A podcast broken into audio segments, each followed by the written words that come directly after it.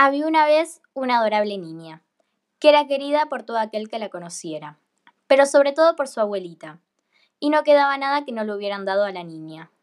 Una vez le regaló una caperuza con un gorro de color rojo, que le quedaba tan bien que ella nunca quería usar otra cosa.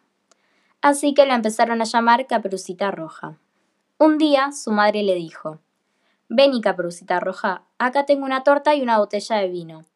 Llévaselas en esta canasta a tu abuelita, que está enferma y débil, y esto la puede ayudar. Anda ahora temprano, antes de que caliente el día, y en el camino camina tranquila y con cuidado. No te apartes de la ruta. No vayas a caerte y se quiebre la botella y no quede nada para tu abuelita. Y cuando entres a su dormitorio, no olvides decirle buenos días. Ah, y no andes curioseando por el bosque». «No te preocupes, mamá, todo saldrá bien», dijo Caperucita Roja, y tomó las cosas y se despidió cariñosamente. La abuelita vivía en el bosque, como a 1 kilómetro de su casa, y ni bien había entrado Caperucita Roja en el bosque, se encontró con un lobo.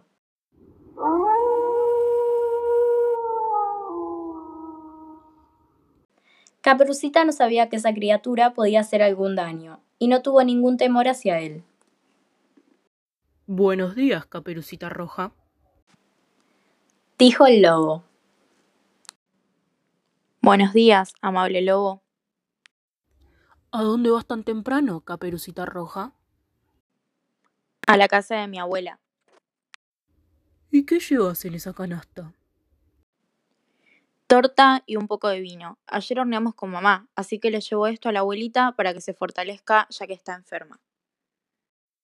«¿Y a dónde vive tu abuelita?».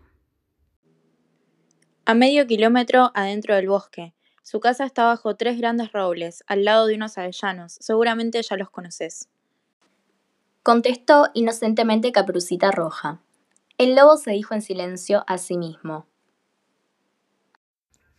«Qué criatura tan tierna, qué buen bocadito. Y será más sabroso que esa viejita, así que debo actuar con delicadeza para tener a ambas fácilmente». Entonces acompañó a Caperucita Roja un pequeño tramo del camino, y luego le dijo: «Mira, Caperucita Roja, qué lindas flores se ven por allá. ¿Por qué no vas y agarrás alguna? Yo creo que no te diste cuenta de lo dulce que cantan los pajaritos. Es que estás tan apurada como si fueras para la escuela, mientras que todo en el bosque está lleno de maravillas». Caperucita Roja levantó sus ojos, y cuando vio los rayos del sol entre los árboles, las bellas flores y el canto de los pájaros, pensó: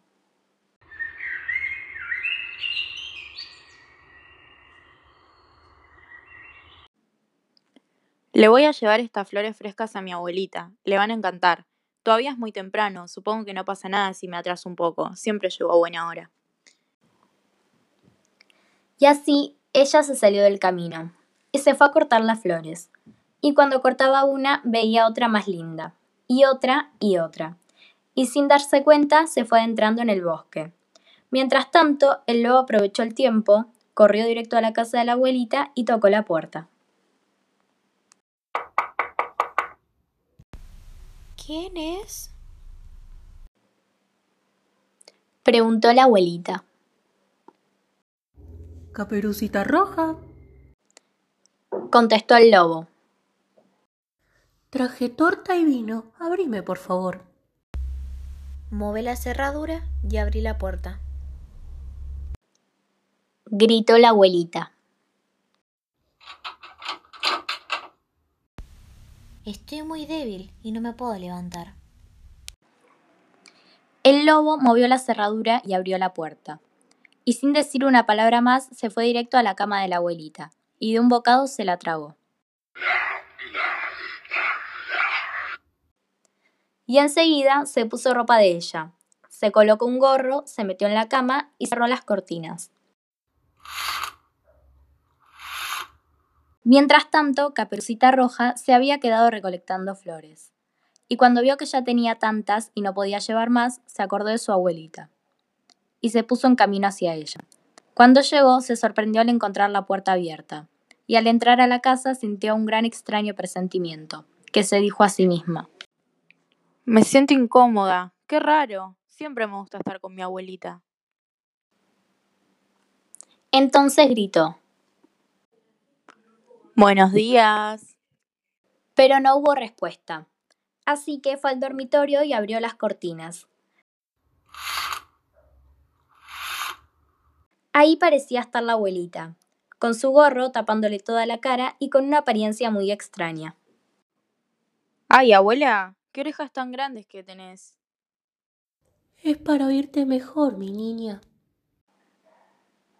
fue la respuesta. «Pero abuelita, tus ojos están muy grandes». «Son para verte mejor, querida». «Y tus brazos están enormes». «Para abrazarte mejor». «Tu boca es demasiado grande». «Para comerte mejor». Y no había terminado de decir lo anterior, cuando de un salto salió de la cama y se tragó también a Caperucita Roja. Entonces el lobo decidió hacer una siesta y se volvió a tirar en la cama. Y una vez dormido empezó a roncar fuertemente. Un cazador que por casualidad pasaba en ese momento por ahí, escuchó los fuertes ronquidos y pensó: «¿Cómo ronca esa viejita? Voy a ver si necesita ayuda».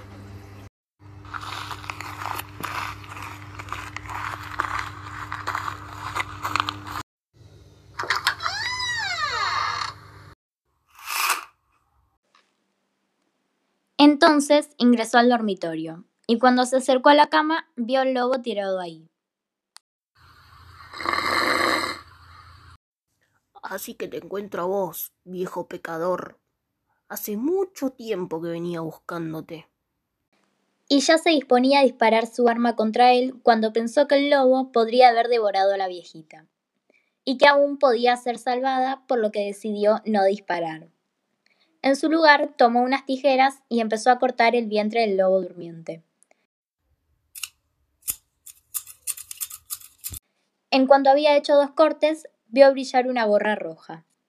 Entonces hizo 2 cortes más y la pequeña Caperucita Roja salió rapidísimo gritando: «¡Qué miedo me agarró! Estaba todo oscuro dentro del lobo». Y enseguida salió también la abuelita, viva pero casi sin respirar.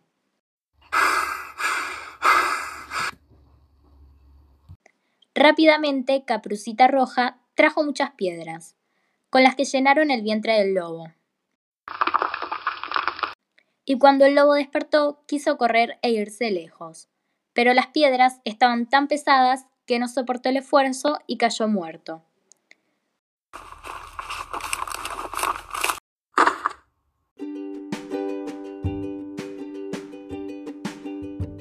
Las 3 personas se sintieron felices. El cazador le sacó la piel al lobo y se la llevó a su casa. La abuelita comió la torta y tomó el vino que le trajo Caperucita Roja. Pero Caperucita Roja solamente pensó una cosa: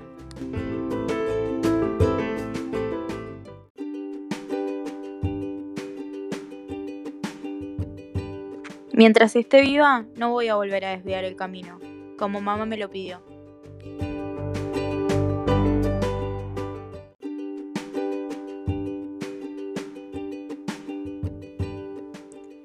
Y colorín colorado, esta historia se ha terminado.